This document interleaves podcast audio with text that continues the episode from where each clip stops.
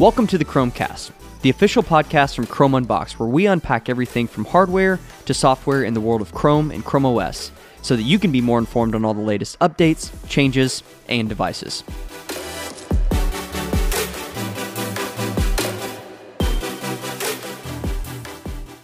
What's up, everyone, and welcome back to another episode of the Chromecast. I'm in my announcer mode. I'm in my announcer mode still. He announced earlier this week, so he just announced the Chromecast? Yeah. Okay. And here beside me, in the blue shirt, Robbie Payne. Thank you. Thank you. I'm in golf mode, so I'm going to be really quiet. Thank you. Yeah. Thanks. Okay. The other voice you hear over there agreeing. I don't know what you're talking about. That's Gabriel. Let's do a whole. Hey, what's up, everybody? Let's do a whole ASMR. Yeah. Don't do that. That one. I'm not doing it. Just hovering it. I'm working on. What do they call that? Things we need video. Isostatic. Yeah, baby. Isostatic, not resistance. Isostatic. I'm doing some isostatic training, and y'all can't see it because we're not recording it. My life just flashed before my eyes. I don't know why I care about that crappy little table. We're not doing a video this week. We need to have a bonfire and just burn that table. I don't know if it would even burn. No, we'll fix it. I have an idea. I have one idea of how to fix it, but it's, requires time, and I don't want to invest any time in that little table right now. Me neither. Anywho, we are not doing a video this week. You might notice, or if you came onto the post on chromeunboxed.com, you might notice that there's not a video this week. Andy Cam is out of town. He is in Hawaii, going to the top of a mountain, apparently. Volcano, not just any old. I think it's all active mountain volcano too, right? Like he's not going to the top though. He's going to see some magma. He chose not to. They said in order to go to the top, you had to have a perfectly equipped off-road vehicle, which you have to rent. And even then, they said there's blah blah blah. So he said. It's like the shots are going to be just as good from at the base or wherever, and I'll just save my money and go on a helicopter ride. It'll be cool to see down in it from the helicopter. But he just sent us a photo of a really nice-looking golf course and said he might have to play golf-wise there.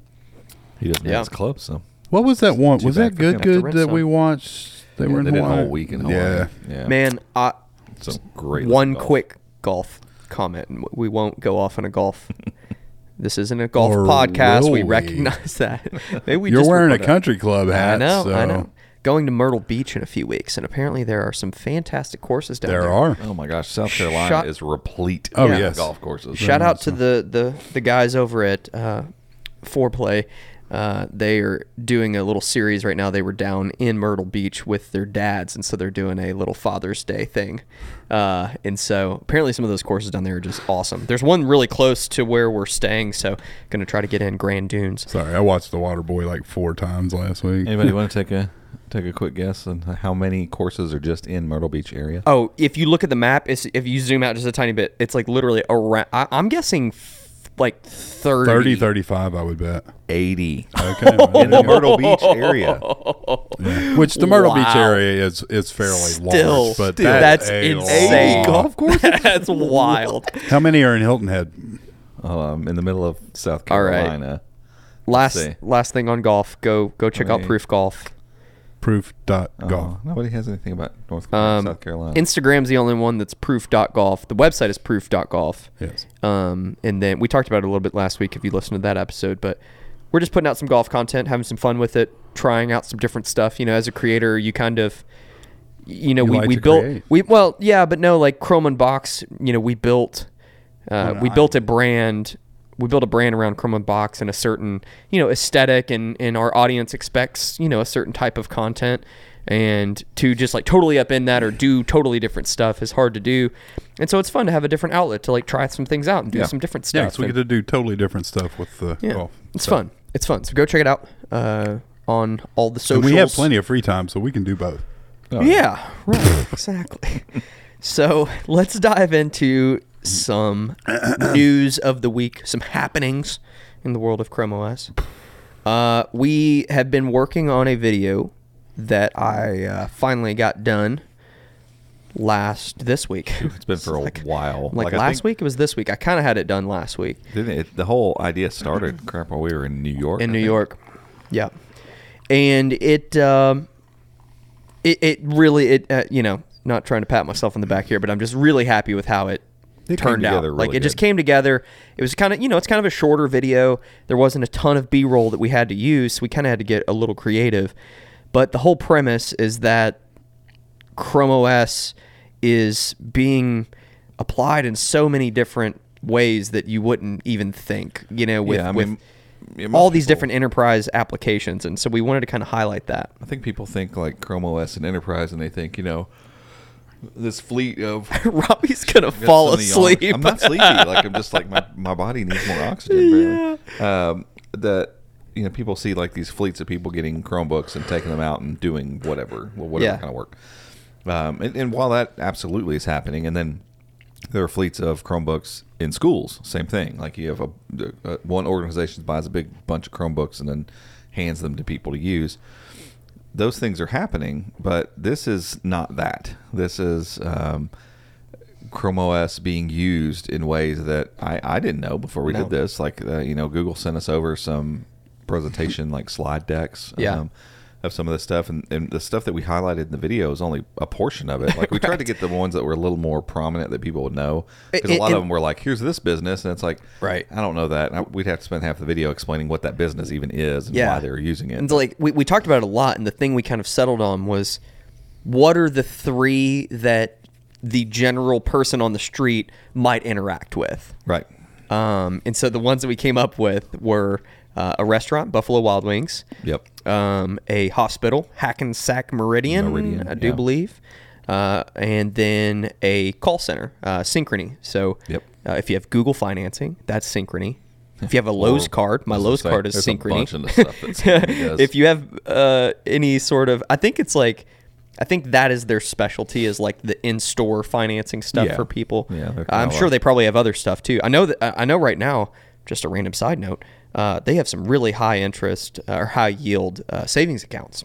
Oh, really? So they have a savings account right now that's 4.5 on a savings account. That's crazy. So they're doing cool stuff. But anywho, they have a ton of call centers. Yep.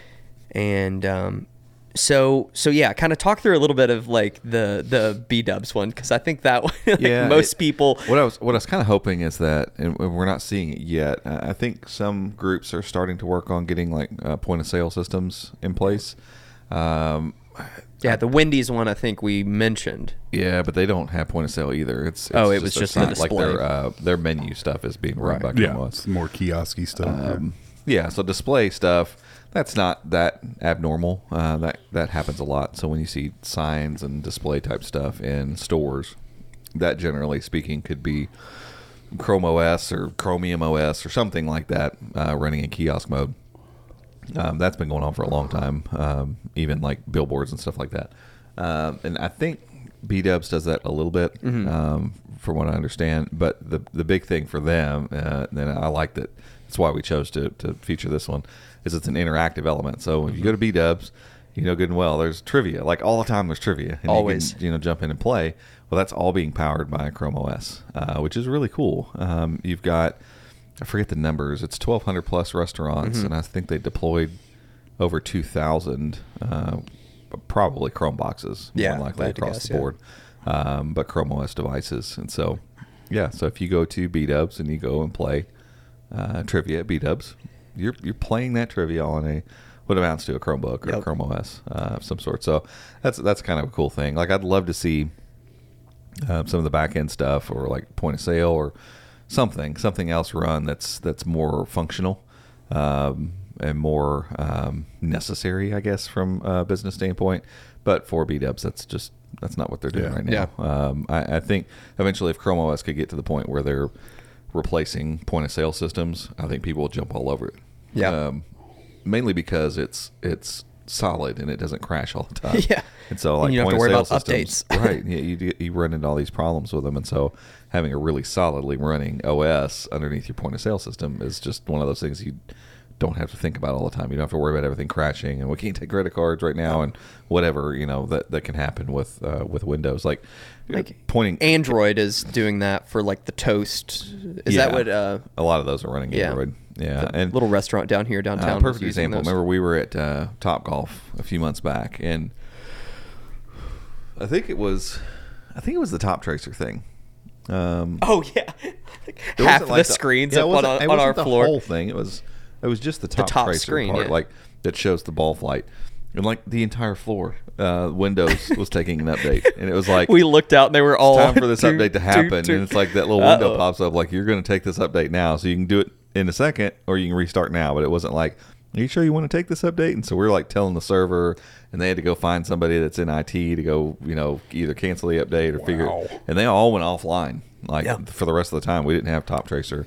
The games kept working, but that part, the thing that ran the Top Tracer visualization as far as like seeing your golf ball flight was just done. Yeah, because Windows needed to update right then, right there. And it doesn't update like Chrome OS where it can just do it in the background and let you know when it's done and say, hey, do you want to just restart now? So I think down the road, you know, some of those systems could be run on Chrome OS. Yeah. The hospital aspect, clinicians, you know, if you've ever been in a hospital, and I would imagine most people probably have in one form or fashion, and you always see the little key tags getting, you know, that's how they'll access the devices. Mm-hmm. You know, that sort of stuff. I'm assuming all of those little tag readers and stuff are just little things you hook in with USB or something, or how is that stuff integrated? Clever's been doing it for a few years in schools and stuff, and kids, they have a QR code on a badge, and the webcam just sees it. So the webcam is active even though it's logged out of whatever the kiosk mode is. You put it up and it logs that person, and it's cool because it's not just unlocking the device, it's logging that specific person, so there's a record of who's logging in the device at what time. And in the medical field, that's a huge necessity. I can't remember with the example, were they utilizing devices like in the hospital, or were they, I think that one was, they were getting more of like the admin type folks set up with Chrome OS so that they could work from home. Yeah, it was more of that. We've talked with people talking about how we're starting to see Chrome OS in those clinician spots where that, like the rolling desk that has the computer on it. Yeah. That puts all the stuff. I was like, I know they badge into that, and it's quicker, it's faster, and they're logged into their profile with all their stuff, their shortcuts and everything. You know, it just makes more sense, and they can have everybody on that floor can have their own profile. Oh. And you just RFID, boom, boop, you're into the system, you're logged in and going. That's all stuff Chrome OS is very capable of and is doing real time right now. But the Hackensack Meridian thing is more, it was more of an admin situation. They wanted to deploy people to work from home. Just like, I forget the number. It was a lot. 6,000? I want to say it was 6,000. I can pull it up and tell you. I don't know. I put the graphic in the video.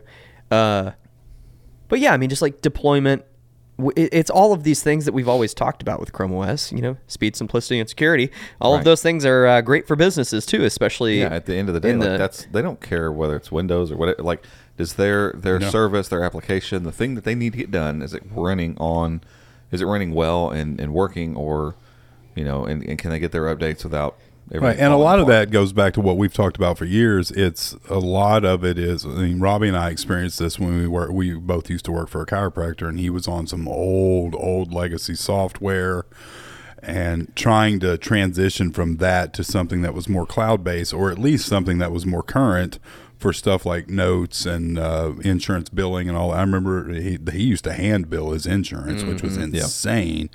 We updated to online billing and stuff. As that technology catches up, and these companies that make, because medical software is always about 10 to 15 years behind like Silicon Valley software, all that, because there's so much, there's HIPAA dependent violation, there's all that stuff that's built around the medical industry. It moves slower. So you can't just take everything that you're doing locally on a program that's installed and go, oh, well, we're just going to put this all on the cloud. There's a lot of red tape and all that. As that stuff catches up and it can all be done securely on a web-based platform, Chrome OS is the answer. Yeah. I mean, especially for like these carts and stuff that you're talking about, because you've got devices with all-day battery life. You've got, you know, stuff that's lightweight and cloud-ready and durable in some cases. It just makes sense. Yeah. This episode is brought to you by Shopify. Forget the frustration of picking commerce platforms when you switch your business to Shopify, the global commerce platform that supercharges your selling wherever you sell. With Shopify, you'll harness the same intuitive features, trusted apps, and powerful analytics used by the world's leading brands. Sign up today for your $1 per month trial period at shopify.com/tech, all lowercase. That's shopify.com/tech. Another day is here, and you're ready for it. What to wear? Check. Breakfast, lunch, and dinner? Check. Planning for what's next and how to save for it? That's where Bank of America can help. For your financial to-dos, Bank of America has experts ready to help get you closer to your goals. Get started at one of our local financial centers or 24/7 in our mobile banking app. Find a location near you at bankofamerica.com/talktous. What would you like the power to do? Mobile banking requires downloading the app and is only available for select devices. Message and data rates may apply. Bank of America NA, member FDIC. Yeah. Yeah, so we didn't have a number on Hackensack, but by leveraging Chrome OS, they saw 10% reduction in login time. So this is for practitioners right. as well. $6 million in savings for licenses. Wow. Management and infrastructure, easier transition paths for employees to work from home. And a quote from them was, "The cost savings are impressive, but the biggest impact of using Chrome OS devices along with Google Workspace and other tools is that our clinicians, nurses, and frontline workers have fast, secure access to health records in Epic." Mm. So that they can deliver faster, better patient experiences. So being able to just pull records, to have that chart basically pulled up quickly and not have to, am I logged into this computer? I need to move to that computer. Like the ability to do that and know that it's secure and it's safe and it's sandboxed. Like we know part of the security of Chrome OS is that when I'm logged in, I'm only seeing the stuff that I'm supposed to see. I can't. Even very skilled hackers can't move out of that sandbox into someone else's account. So, obviously a doctor or nurse at a hospital is not going to sit and try to hack into right, another doctor's records. Like they don't have time for that, and they're not messing with that. And so it creates this very secure setup, basically, for people to just jump in and out of devices and not have to go find their device or their little cart with their, stuff on it. So I could imagine that would be, that would help a lot in those scenarios. Yeah. The call center stuff, I mean, we've written even other articles about the call center stuff, so much of, what these folks are sitting there doing is on, in the browser, that's what they're doing. They're all web-based. They're helping folks to get stuff done, and they can do it all through the browser. So, obviously deploying Chromebooks, if you have these call centers with who knows how many devices in there, right? And you're having to IT and have admin of all these windows and doing all these updates and all that, it's probably a nightmare. That's going to save you tons of time, tons of money. And also like having to have a specific device rather than just being able to walk up to whatever device and log in, there's all your stuff. So, it was, it was just a kind of a little bit of a different video for us, obviously. But we had some cool discussions with folks at Google, and just thought it was something that, the general consumer might be interested in hearing. Like Chrome OS is kind of hiding in plain sight in some of these kind of interesting places that you wouldn't normally think. Like you wouldn't walk into B-Dubs and be like, oh, I bet you those. Yeah. Unless you saw some, toolbar. Like, you're not going to know that it's, Chrome OS powering it. So, it was just something a little different. It was something fun. And I think, I think for general consumers, the takeaway here is, the more Chrome OS invades all these other spaces, the more app developers are going to be to make applications that work well on Chromebooks.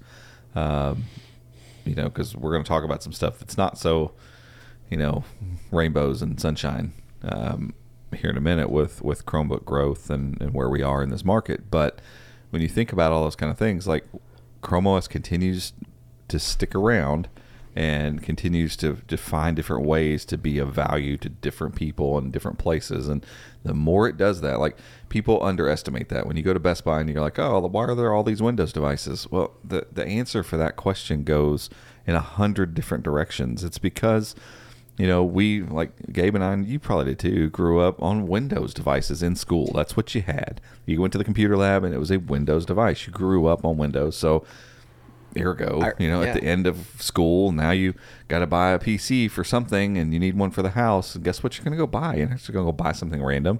So, that's just one path. There's also all these legacy applications and scenarios that people use Windows for. And it's, you know, people dog on Windows all the time, but it's got to stay old. Like, it's got to stay good at doing all that old crap too. Right. Like what you were just talking about with Dr. Miller. Like, Windows, like Microsoft couldn't have just shown up one day and be like, you know what? Screw all those people with all their old software. We don't care. All the factories that build cars and all the other places that do all this other wild stuff with machinery. Screw all of them. Windows 11 is not going to support any of that stuff. It's going to be cloud-based like Chrome OS.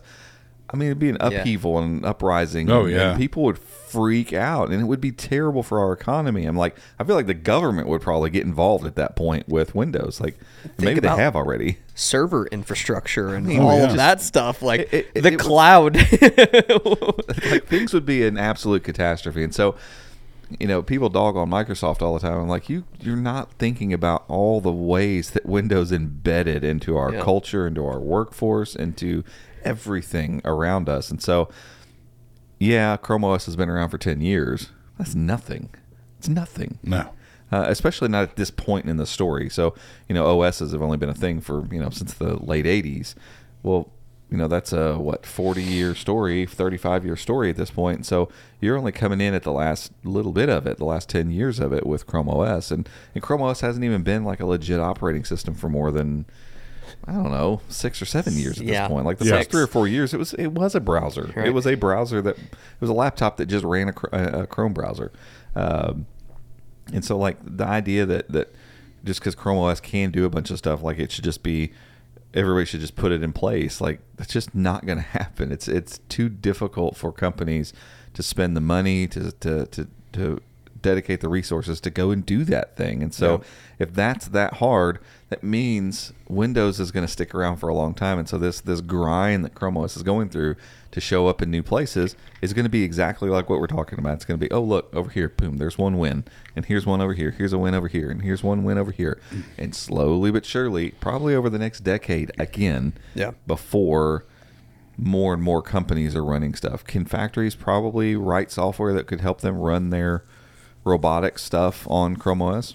Probably. Could they do it with web applications? Yeah, I mean, there's web-based CAD programs and 3D printer programs now, so that I have no doubt that could be done. And it's all coming because we all know that, like, delivering stuff and keeping stuff updated in that kind of fashion makes way more sense than everything being on one drive that's in one place, that if that room caught fire, it all falls apart. Like, why wouldn't you want everything, you know, secure and cloud-based? Most people do. It's just that long transition it takes. Mm-hmm. It's not just about getting consumers to understand OSs. Like, there's just so many different avenues for people to approach what computer to use. And so the idea that Chromebooks are just going to show up and take over, it's like, that's just ignorant. Right. It's not going to happen. And it's going to be a slow, arduous task, you know, and it has been for the last few years, and it's going to continue to be that because it's hard to unseat this stuff. It's too embedded. And that's the thing. It's not so much a matter of, oh, Chrome OS is the future. They're shaping the future. It's just the web is moving forward in ways that we've talked about for years. The web is becoming the platform for everything. The internet is becoming where everything is functioning and living. Chrome OS just happens to already be there. It's there waiting on that. So it was built around that. It was ahead of its time, but it's just Chrome OS is better positioned to leverage the direction that software in general is going. So. Yeah, and it's a spot that I'm sure when they look at it now as things are moving in that direction, that I'm sure if you asked somebody at Microsoft and they could candidly answer you, they would be like, yes, we wish that we could just cut ties with all of this garbage and move forward. But you can't. And build a cloud-based OS. But they've tried. They've tried to do that. And the problem is, like they live in that limbo between supporting all of this old stuff and then trying to get consumers to understand that they would like to move away from that. Right. Because, like, consumers get it, and they're like, well, why can't I install blah, blah, blah? And they're like, well, you know, because we're trying to do a web-based thing. And they're like, but it's Windows. I should be able to install my old program from 1987. You know, and I don't know how you deal with that. Like, the fact that they are still around and still relevant is, I mean, kudos to Microsoft for that. For sure. It's very difficult to do. Apple doesn't have to do that. You know, they've been able to build much in the same way that Google's trying to build Chrome OS, and in a way where it took, it probably took over a decade of well, for longer than that, really. I was going to say. Think about Apple computers. They were, the early ones were when we were in elementary school. And so that's 30 years. And so, I mean, I remember they weren't, Apple computers weren't like a cool thing until the first iMacs, those colored ones that were in all those different colors. That became like, it was trying to be cool then. And then the iPads came out. Gosh, I was up in Ohio. I worked at a call center that handled iPod support for those original ones with the click wheels and all that stuff. Oh, yeah. Had one of those. So that would have been 03, 04-ish. And still at that point, nobody used Macs. Like nobody. I didn't know anybody personally. I worked at a call center that dealt with iPods. No one had Macs there. I remember there were a couple there at that office. And so that's 04. So I mean, mm-hmm. that's only 20 years ago. Right. You know, that still at that point, Apple hadn't really cracked into this thing. And even now, as popular as MacBooks have become, I would say they're quite popular. They're still the number 3 selling operating system. And so I don't know. It's just a weird thing when you start thinking like the depth and the breadth of what Microsoft has their claws in. Mm-hmm. It's just very difficult to overcome. So these little victories are really cool. Yeah, for sure. Over time. And eventually over time, as long as Google sticks with it, and I think that they're going to, and Chrome OS keeps finding these little wins, you know, consumers come around on that stuff just because it's around them. Consumers most times don't think about this stuff that much. They're not really sitting and thinking about what OS they're going to buy in their next laptop. They'll think about it when it's time to buy the new laptop. And they'll be like, well, I guess I got to buy something. Let's see what's out there. And they'll think about it for a little bit. And if they don't want to think about it, they're just going to buy exactly what they've bought before. Like it is a slow moving thing. Yeah. So, you know, I like highlighting these wins like this because it's like you kind of see this little crack. Like, oh, there's a spot where Chrome OS can kind of break through. But it's just going to take a long while. I remember being ignorant enough just a few years ago to think maybe it wasn't going to take that long. Like, we're going to see this big upheaval. No. And it's like, it's too embedded. It's just too embedded. For us tech enthusiasts, you know, like we love trying new things or like, you know, we've always said we're the contrarians and we like trying this new thing. But the average person, like you said, if they're looking for a new piece of tech, they're what's the new version of what I already had, right? You know, and the iPhone obviously got a lot of people into you know the Mac OS just because kind of ecosystem lock in. Oh well, if you've got your iPhone, you can do this and this on it. Your text messages or your iMessages. Sorry, iMessages are going to show up here. Yeah, they were brilliant early on. Yeah, so that got a lot of people into Mac OS. But yeah, I mean, it's just going to be a slow and steady grind. We really hope that Chrome OS will still be here in a few years. I think it will be. I don't think it's going anywhere as far as like an operating system or a way to compute. I don't think that's happening. I don't think it's not going to leave. I do think it's changing though. Right. And so let's kind of talk through that because, you know, we've talked a little bit about like people going out and buying devices. Well, you now have a full range of devices you can go buy. You can go buy a $1,000 Chromebook right now. And it's brilliant. And it's great. Great piece of hardware. Right. Or you can also just go buy the $79 whatever. What was that one to Lenovo that went on sale that one time for 79 bucks? Yeah. You buy a computer. I mean, and it is what it is. You get what you pay for. But is it still capable? Yeah. Yeah. And I mean, there's just this broad range of devices now when we talk about the consumer market, you know, and there's the enterprise market that, you know, for, gosh, it was last year and then maybe a little bit the year before where every nice Chromebook that came out, it felt like they were all enterprise. Like it was here's this new Chromebook. Look at all these specs and specs and specs and Dragonfly. And it would all go to, you know, enterprise channels. And so, you know, if you went to a Best Buy, you didn't see any of these devices. And they were ultra nice and they were crazy expensive. Like people were freaking out about $1,000 Chromebook. I mean, some of those Dells were $2,700 or something crazy. I'm like, what? And they weren't the best of the best. No, they weren't. I mean, I remember thinking the CX9 was going to be the poster child of Chrome OS. Oh yeah, you can't go to a store and buy it. It's never. I don't think it's ever been in a store. No, it's you buy it from Asus or through retail enterprise channels. Yeah, some weird retailer that you've never heard of before. You're like, yeah, I'll trust you. I'm sure you'll deliver my package at some point. ShopBLT.com. Hey, they're actually legit. Yeah, they are. ShopBLT. But it also sounds like a sandwich that I like. Yeah, I mean, lot. I love BLTs, but I don't want to buy Chromebooks. Can we do BLTs tomorrow? That sourdough. I was going to make some ribs, but okay. Let's do both. Ribs and BLTs. Bacon. All right. Ribs and BLTs. Why? Did I mention I have high cholesterol? Did I mention that?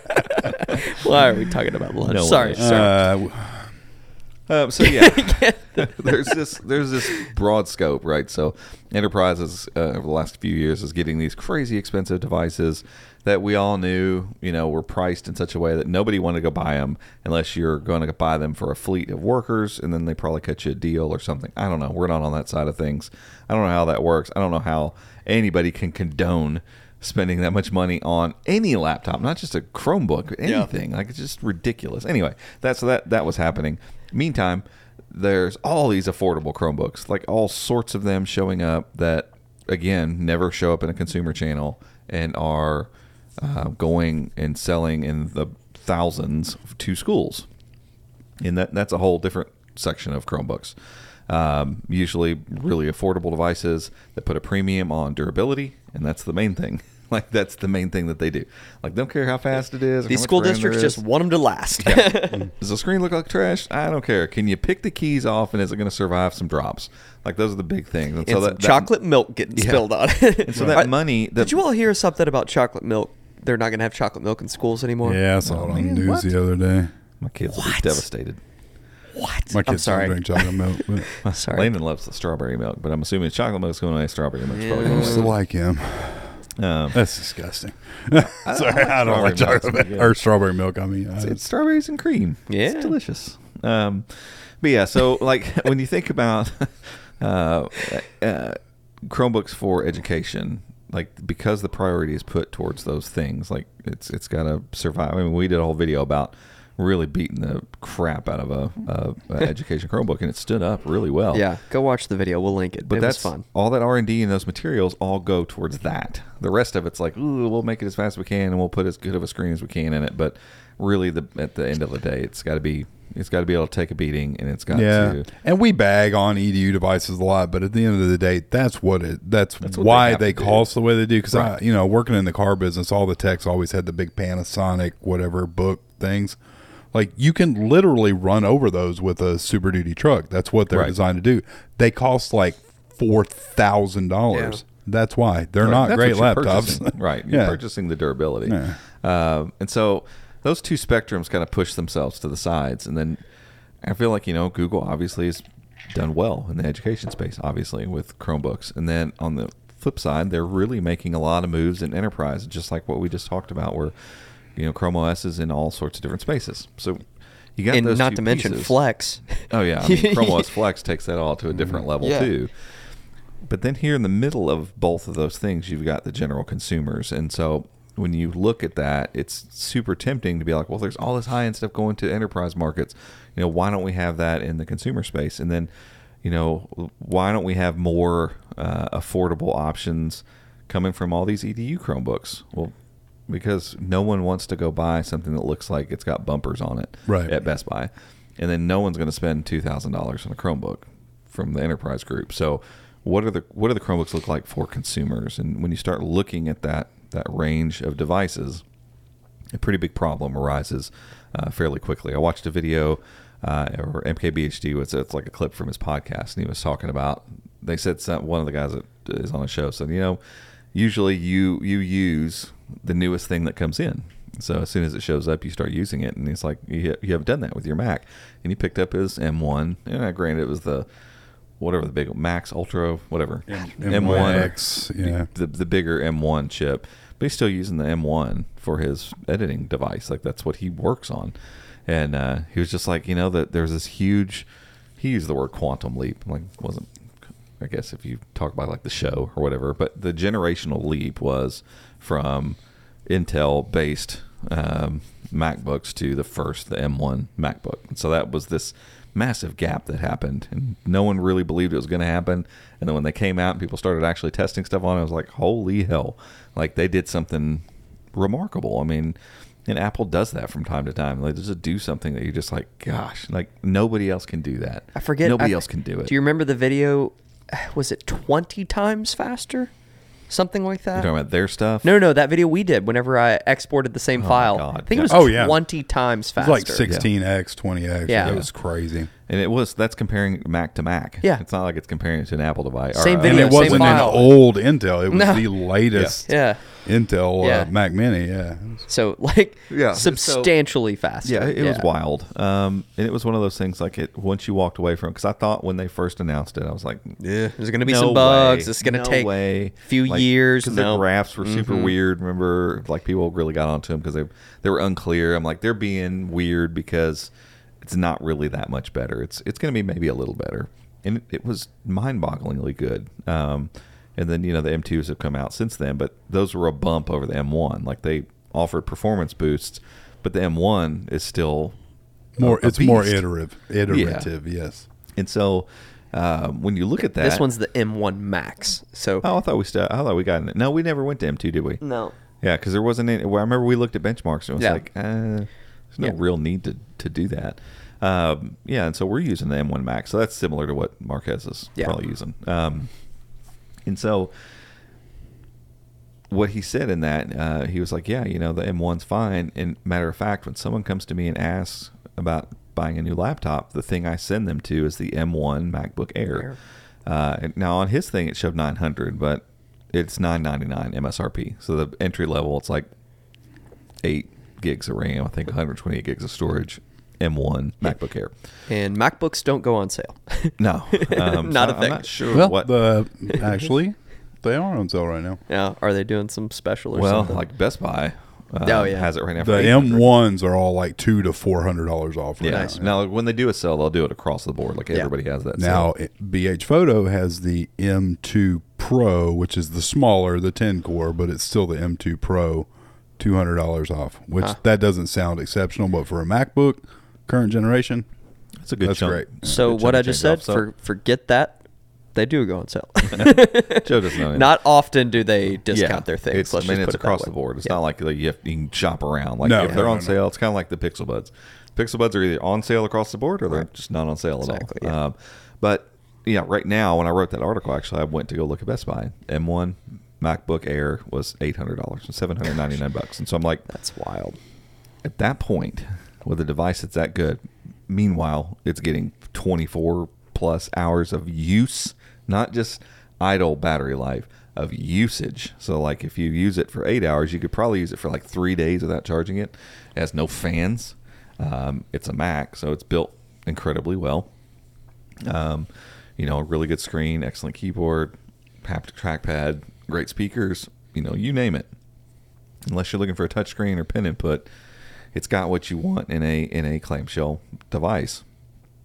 With something like that has that kind of computing power and that much nascent potential from a computing standpoint, like you got to think about this. If I'm buying an $800 laptop, I may not edit videos right now, but what if in 6 months I decide to start up a YouTube channel? Can I edit videos on that? Can I edit photos? Am I gonna have a large library of applications to choose from, different ways to get things done? Am I going to be able to use this for work if I get a job and someone says, hey, you need to download blah blah blah to do your work? Am I gonna be able to do, like, you start thinking about those questions. And for a long time I was just always, I don't know, I pushed back towards that stuff. I'm just like, well, if Chrome OS is what you love, then high-end hardware is fine. Like for a person like me that I'm just like in this ecosystem, this is what I want to use. I can condone $1,000 for what HP offers in a hardware, in hardware materials, because the Dragonfly Pro is fantastic, and I know I'm going to choose Chrome OS. But people like that are the vast minority of consumers. And that's where, when you start looking at these two other things, the enterprise and the education, it's They ain't doing enterprise. A lot of times these devices are foisted on people. So you didn't. It's not like they're asking, hey, little Billy, would you like a MacBook or a Windows device or a tablet? It's just like, here, child, here's your computing device. This is what you will use. And the kid's like, okay. Same thing happens when enterprise, you know, the fleet all gets a device. Here's your device. We're not asking for you to vote. This is what we bought. Right. This is it. This is what you will use. And so that makes that different than the consumer, because the consumer gets to go to Best Buy and go, huh, there's a MacBook over there. There's an iPad. There's some Samsung tablets. Yeah. There's Windows devices. There's Chromebooks. Because I have this much money. Yeah. When I go to plunk my money down, if I don't know about Chrome OS. My kid has it. I don't know. And I don't really know about Mac OS that much. I think I kind of know Windows. That's what I had before, but I got my $800, and I'm looking at an $800 Windows device.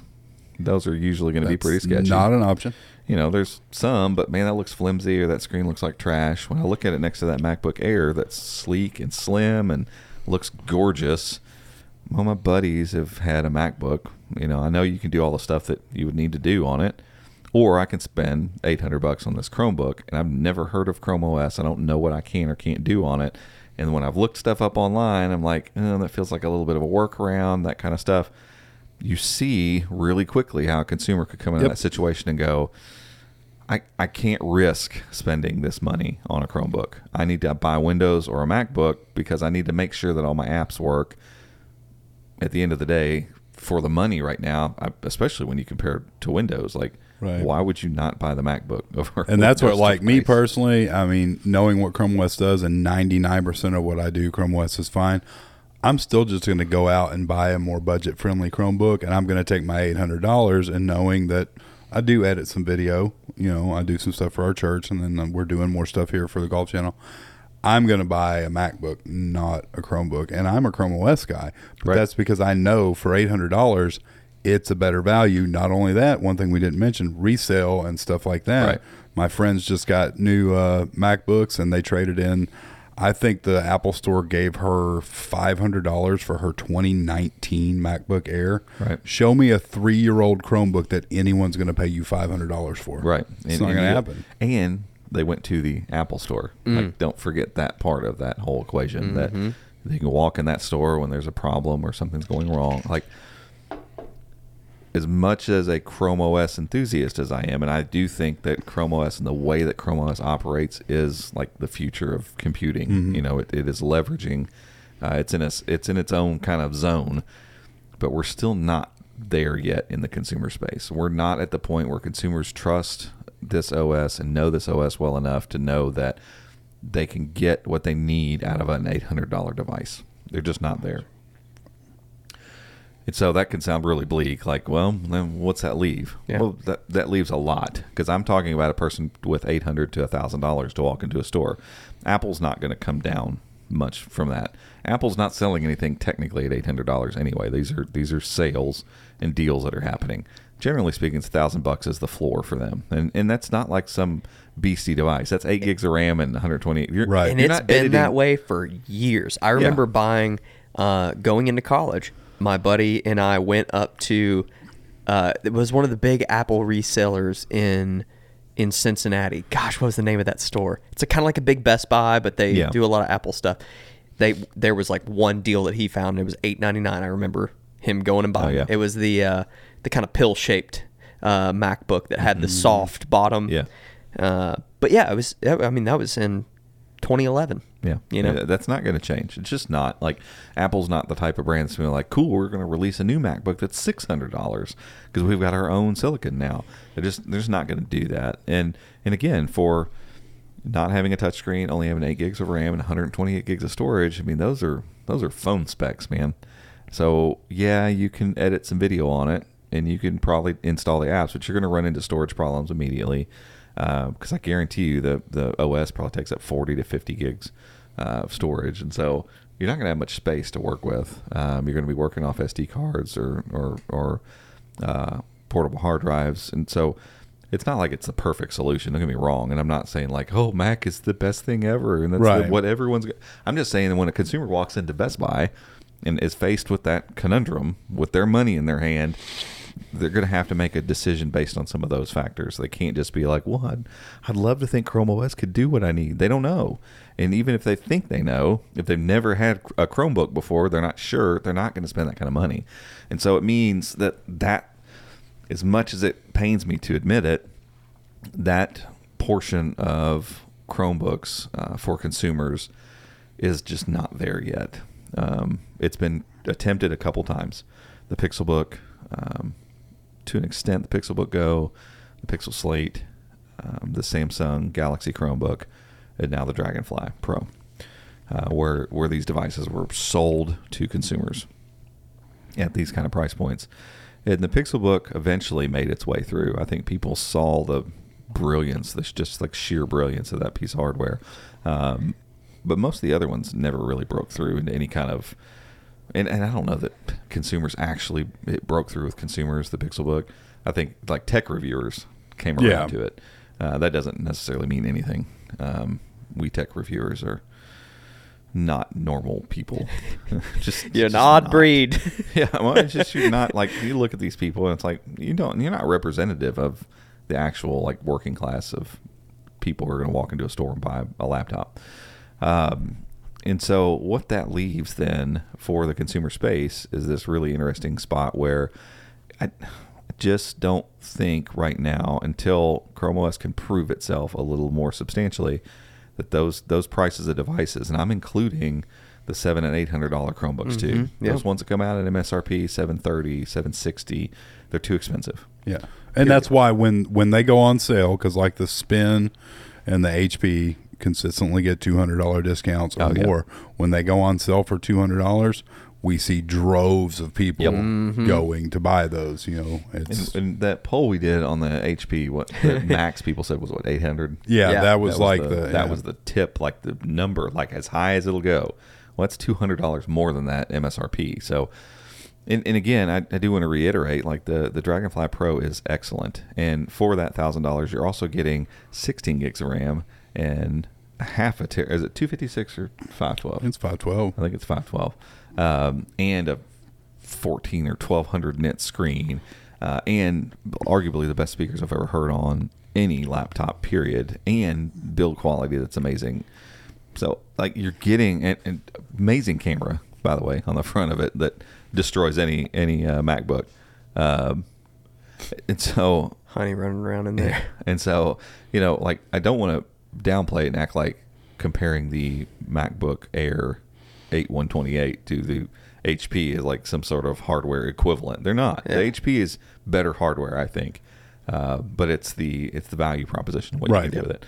And so it's more of a perspective situation here. And so if that's the case, if the perspective is shifted this way, then where is it that Chromebooks need to grow? And it clearly, as clear as I can see anything with Chromebooks, $300 to $600. Yeah. That is the sweet spot. And just like Gabe said, when those $700 to $750 Chromebooks go $200 off, they find themselves in that spot, and we see we see these numbers. We know how many sell just from us saying go buy this. Yeah, and we're a small drop of the traffic that's going to those, because when bigger, the big tech sites, when they go on sale, they write that too. So that all scales.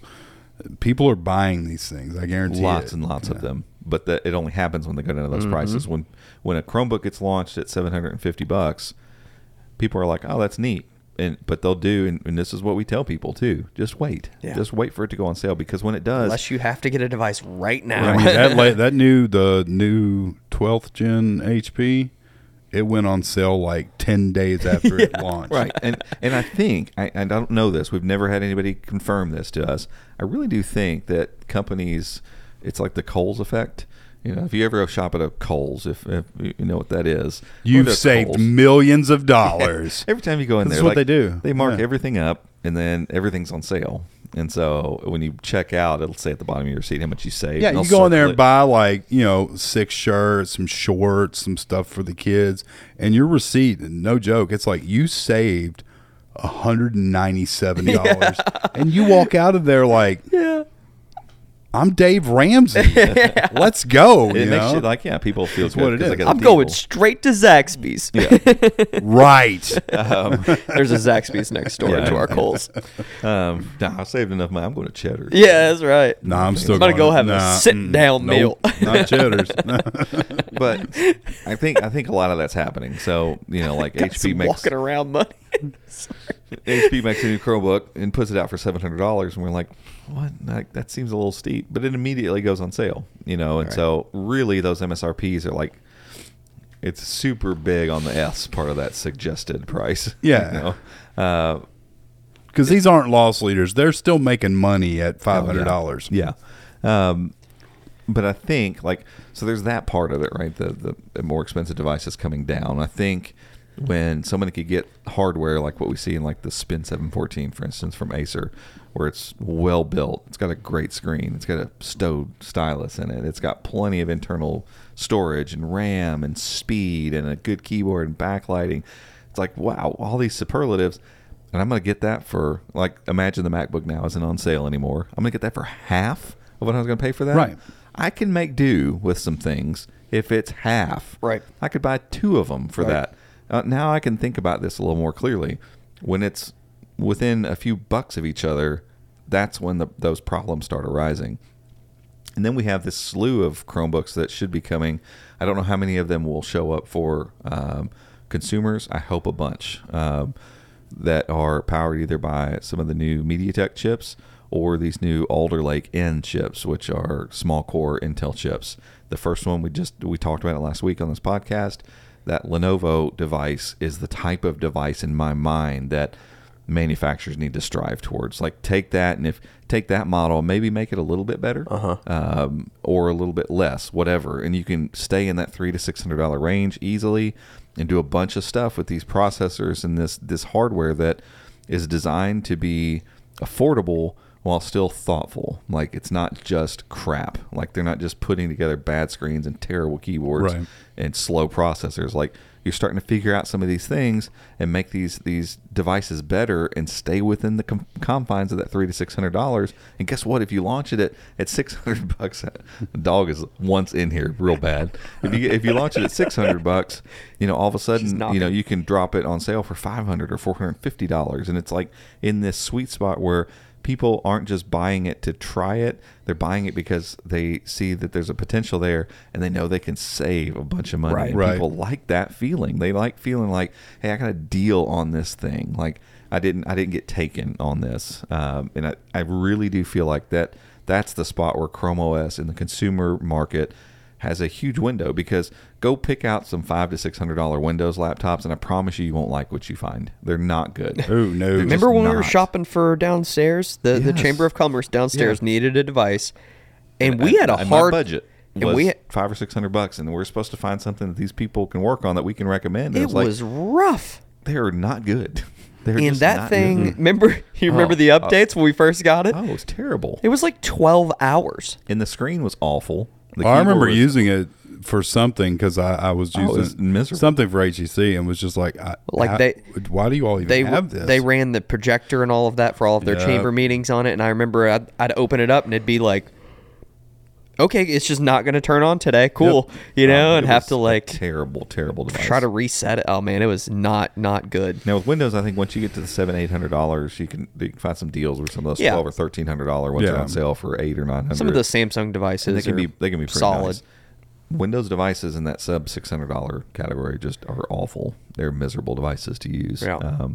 And so I think that's why, Chromebooks, when you compare the hardware, the actual, open this laptop up and type some stuff on it, those $600 and $700 Chromebooks that come down in price, again, 714 is what I've got on my mind right now. I think about, open that device and set that next to some of these crappy Windows devices. Yep. People are going to choose that every day as long as it does what they need. And I think for 85% of people, 90% of people, Chrome OS is going to do what you need. Most people just don't know that, right? And they're not going to make an $800 investment and cross their fingers and hope. It's just not going to happen. And now that, I don't know if y'all have seen all this stuff with retailers basically really saying this whole pro-consumer return anything you want whenever you want. We're going to be really open with returns and all that stuff. That's going away. Like, everyone is drawing back on that kind of stuff. They're like, nope.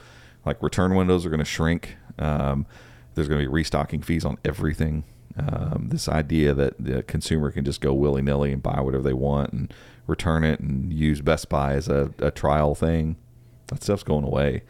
And that's not going to stay the point. And so now that just heightens the pressure now with the money I've got in my hand. I've got to make the right decision the first time, because a lot of people, that restock fee would be enough to be like, I can't return this. Like, I don't have the money to go do that too. Like, I've got this money to spend. And so if I can buy a $500 or $600 Chromebook that looks really sweet, and I've got $200 or $300 extra bucks now I can stick in my pocket, that sounds really, really nice. Right. Maybe I'll give this a try. And this, you know, and then that those are the kind of mind games basically that have to get played in order for Chrome OS to I think have a substantial portion of the consumer market. Because if we were to cut out education and enterprise, the Chrome OS and Chromebook market is tiny. Oh yeah, comparative to Mac and to Windows.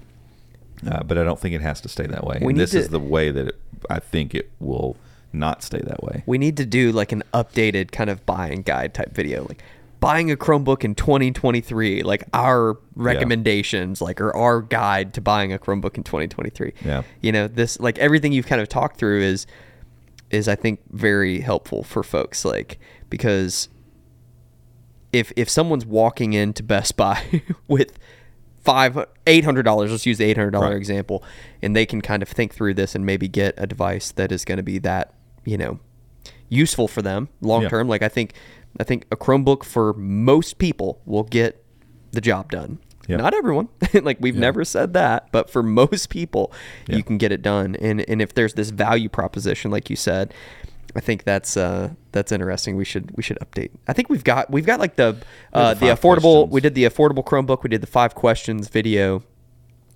Can do something. I don't know. Let's put a pin in that. We'll think about it. Yeah, we'll put it. Was there something else we wanted to talk about today? Is that your spiel? Is that your spiel on mid-range? That's his hot take. That's his hot take right there. Was like there was one other thing we wanted to chat through. We were like, oh, it'll be a good transition from the mid-range stuff. Yeah, I was going. Just the AMD. AMD announced their new processors, which it's coming out now that they're not new. They're actually an older processor. Whatever. They did a whole presentation about these processors, so there was nothing else. It was just Chrome OS processors, which is really cool because AMD's kind of been behind the curve on Chrome OS processors since they came out, and it seems like they're doubling down and saying, hey, we're going to commit to doing this, and we've gotten with Google and some research and companies and all this, and we've seen that this mid-range market is what is expanding. They're expecting, like, I think 20% growth in the next 4 years or whatever, and that is where they can focus on power, performance, efficiency, battery life. They're saying 17 hours battery life from this new processor, but that's their target, is the $300 to $500 or $600 Chromebook range. And which, oddly enough, the first one that came up was this Dell Enterprise one. It's not going to be a consumer device, but there's a new version of the Asus CX5400. So it'll be it. We just filmed the A-roll for that. Yeah, so that review will be out probably next week. So there'll be an AMD version of that device, and if these chips are running like neck and neck with like Alder Lake Core i3s. Which is stout. 12th gen. They'll be able to run Steam and all of that. They're not going to be like the i7 Iris, but their GPU is supposed to be better than Iris Xe. And if they can do these devices like the CX34, CM34, I guess is what this one's going to be with it. Convertible, stowed stylus. I'm sure it'll have a good screen. If they can do especially that, the Vibe, but not white and no RGB. Yeah, if they do that for $600 or $700, that's a big deal. Yeah, and I'm rooting for AMD. I've always liked AMD just because their market position's always been great. It's kind of the pulling on Intel's coattails. And so, you know, like they just haven't delivered the experience. And when those the Ryzen 5000 chips came out, do we ever get a legitimate Chromebook in here with? Because they all went to Enterprise. Lenovo that had one, maybe. No, maybe not. We may have never gotten one. I don't know. you know, and it, but did, there were just none around. They never showed up in consumer channels. A few went to enterprise, and then you know, I don't know. I felt like it's just been really hit or miss with AMD Chromebooks. So to see them kind of like, okay, we're really going to get into this now, hopefully means that they've already spoken with manufacturers and, you know, they've got some of this stuff lined out, and we'll see some of these devices. Because I mean, between MediaTek, AMD, and Intel and Qualcomm, whatever here and there, doing, yeah. I mean, they should have that Snapdragon 7C Gen 3 should have been out 6 months ago. Yeah. But whatever they're doing, like, we should be seeing that $300 to $600 Chromebook in droves, like lots of them. Look, HP took a big swing with the Dragonfly, and kudos to them. Like, someone needed to do it, almost to prove, A, that it can be done and done right, but also B, to show, like, are we actually here yet? Yeah. We're not here yet. We're just not. It's the market's not there.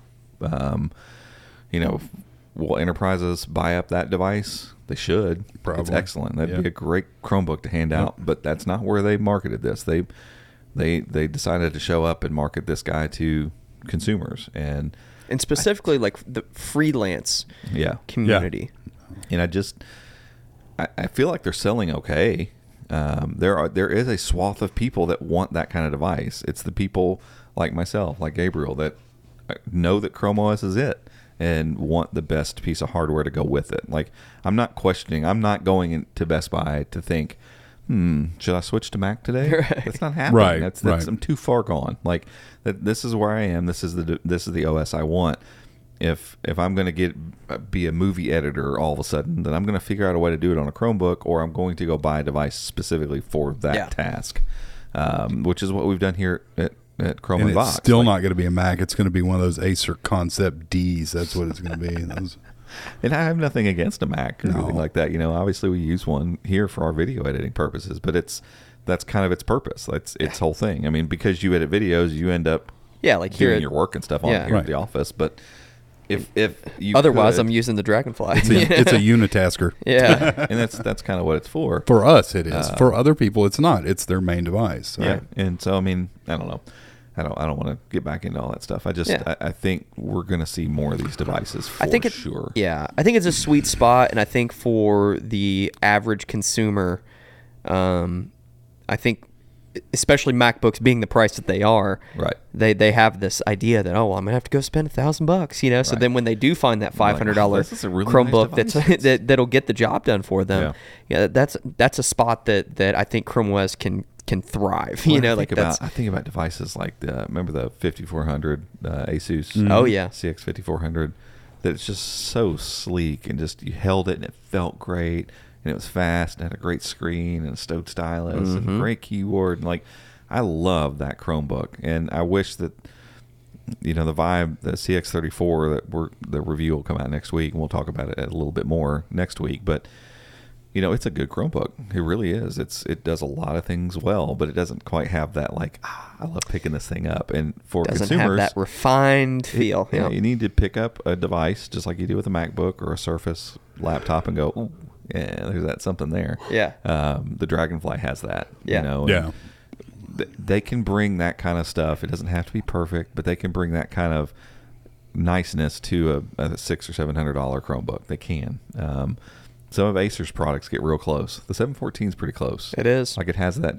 You pick it up and just go, this is nice. This is a nice device. And Asus does a good job. They just never put their stuff on sale. They launch Chromebooks at $700, $800, and that's where they stay. But I think, you know, there's room for a lot of that stuff where they can pay attention to the finer details and launch a Chromebook $600-$700 and see it go on sale into that sweet spot on a constant basis, and it be a really great device. Like, they can do it. They're just gonna the manufacturers are gonna have to realize that they can sell more volume at that point, right. And price things that way for volume sales versus we're only going to sell 10,000 of these, right? You know, build a device and take a little bit of more of a loss so that you can sell 100,000. Yeah. I feel like the pricing structure for the Dragonfly is doing that, you know, they know they're not going to sell a ton of those things. Yeah. So that price tag is, you know, reflective of that. And so, you know, I don't think that you know, mid-range Chromebooks being the sweet spot is not a discredit or anything to Chrome OS or Chromebooks in any way. It's just we as the true enthusiasts look at that Dragonfly and we're like, oh my gosh, this is so cool, this is awesome. Right. But then it's like through these discussions we've had this week and you writing that article and talking through it, it's like, yeah, but we aren't the average person out there buying a device. Just not. The person that's walking into Best Buy with that money to buy that Chromebook, yeah, they're not really realistically looking for the Dragonfly. It's the person who's in Chrome OS who wants that nicer device. Yeah. So yeah, it's been fun to kind of talk through and kind of wrap our heads around it a little bit. It's always good for us to kind of take a step back and be like, are we writing good content that's reflective of the industry? A narrative about Chromebooks constantly that is saying like, you know, the market needs to embrace, you know, $1,000 Chromebooks. Right. Like, yeah. I would like for it to. That would be neat. But for that to happen, a bunch of other things have to happen first. And I just don't think we're there yet. And that's okay. Yeah. You know, it's okay for us not to be at that point. But I do think that, you know, companies could be making Chromebooks that are a little bit better than they are if they realize, like, if we hit this spot, we can get more volume. So we don't have our profit margin doesn't have to be quite as high. Exactly. And you can't tell me that some of these devices like we've been talking about that are getting discounted down into that sweet spot range, that they're not still making money on. They wouldn't discount them that often if they weren't making money on them still. Yeah, because they're not going to take every other week. I wonder what margins are on. I would love to know. I don't know if anybody tell us or not. A 714. What's the margin on that thing? Right. I mean, I bet you it's over standard retail markup, which is normally 100% markup. Yeah. So I would say it's significant. Yeah. It's probably more like 150%. And just kind of one other last thought here. We talked about this last week with the 3i. You know, these processors that are getting as good as they are, you know, typically a little cheaper. They're considerably cheaper. Yeah. So you've got that. You've got these MediaTek chips, you know, that are hopefully going to just crush it, and then you can spend a little bit more money on a better keyboard, a little bit more money on a thing, still kind of keep that price down, still have great margins. So, yeah, I think the processor is getting better and, you know, maintaining a cheaper price point will help these manufacturers be able to put out these devices at a good price. Well, and I had a thought, too, in the middle of all this, like two devices that come to mind that kind of break some of this mold, and maybe even three if you discount the processor inside of it, are the tablets that have come out. Like they undo a lot of the stuff that we're talking about, like in a good way, like the HP X2 11, the Lenovo Duet 5, and the Duet 3. When you hold those devices, they don't feel like their price tag. No. They just don't. No. Like most people, if you handed that to them, they saw that OLED screen and felt the thin build quality and, you know, the aluminum and glass, and they would not look at that and be like, oh yeah, that's $4.99 on its worst day. Yeah, you know, folios are fantastic. $379, you know, when it's on sale all the time, like that. So, okay, what is it about those devices that allows you to sell those all the time at that price? And whatever that is, put that on a Chromebook. Right. Like, I would think a Chromebook's cheaper to make anyway. You're not having to deal with detachable pieces. Right. You don't have to go make this custom thing like R&D. A folio, all that. Yeah. So there are ways to get quality materials in a cheaper device. There just are. And so manufacturers, we're just gonna go do it. We're gonna make our own, the Chrome Unboxed Chromebook, the Unboxed Chromebook, Chrome Unboxed book. It's the Chrome Unboxed book. CU, no, we gotta come up with a really terrible name. CUBCBX16 flip fold. It's gonna fold too. Yeah. When did we add a folding screen? All laptops fold. That is true. It's a flip fold. It's a flip fold. Folio. Wow, we've sat here too long. Yeah. We're out in the sun this morning. Yeah, we're out in the sun this morning. We're all right. Okay. On that note, we appreciate you all tuning in and just listening to this one. There is no subscribe this time because there's no video. Go over to the you can still go to the YouTube channel. You can subscribe to the podcast. And you can follow us on whatever podcast provider you're listening to us on right now. That's one thing we've never really gotten into that we probably should encourage folks to do. Yeah. Like, I love, like, I've got my list of folks I follow on Spotify. It's great. Yeah, follow us, like us. Follow us, like Spotify us. Review it. Is that a thing still? Remember whenever everybody was pushing podcast reviews like crazy? Hey, if you like the show, please go leave us a review on Apple Podcasts or whatever it was. It's like that was the algorithm hack at that time that would get your podcast, some traction. Anywho, all right, we appreciate you all tuning in and listening. We'll catch you all next time. See ya.